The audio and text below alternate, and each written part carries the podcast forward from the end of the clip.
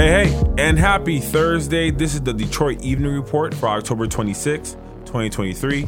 I'm Hernz Laguerre Jr. with news from WDET, Detroit's NPR station. The Ford Motor Company and UAW have a tentative contract. The deal includes a 25% wage increase over several years and a faster progression to top pay, which UAW leaders say will be set at about $40 an hour. There are also cost of living adjustments, which the union gave up more than a decade ago when Detroit automakers hit financial trouble. UAW Vice President Chuck Browning says bargaining teams also made gains on job security.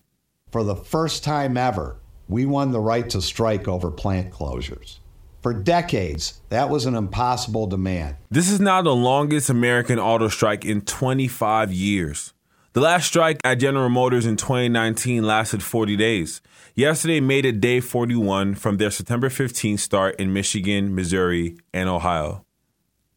The Michigan Department of Labor and Economic Opportunity is launching a statewide program aimed at eligible refugees. The program helps refugees and those seeking asylum to settle in affordable housing. It provides temporary rent aid from 300 to $500 a month based on immigration status and household size. Enrollees in this program will be granted up to 12 months of assistance. This program received $4 million from the Michigan State Development Authority for two years and federal funds from the U.S. Department of Treasury. This program also involves those who arrive from the Cuba, Haiti, Nicaragua, and Venezuela program. Applicants are required to live in Michigan and must be employed or part of a job readiness placement program. For more information, go to michigan.gov forward slash newcomer rental subsidy. Big Pink, a concert venue on 6440 Wight Street, is having a couple events. Tomorrow, they are having a costume contest called Detroit is Spooky from 9 p.m. to 2 a.m. DJ Silly Girl Carmen and Eddie Fowlkes will be providing the tunes.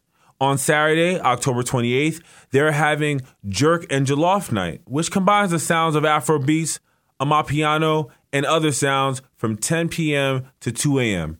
And on Sunday, October 29th, is Lesbian Social Night, Halloween edition. This LGBTQ plus mixer is a chance to network with other members of the community. For more information and tickets, go to bigpinklovesyou.com. All these events are 21 and older. And this Saturday, October 28th, at the Detroit Public Library, there will be an all kids Halloween parade and story time. Kids are encouraged to dress up for their favorite Halloween costumes. This will be an opportunity for the kids to enjoy the Halloween spirit and develop reading skills. The event is free and it starts at 3 p.m.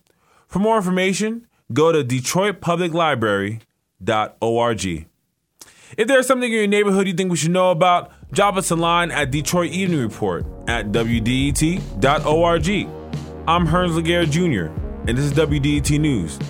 Make sure you tune in tomorrow for Friday's DER. Take care.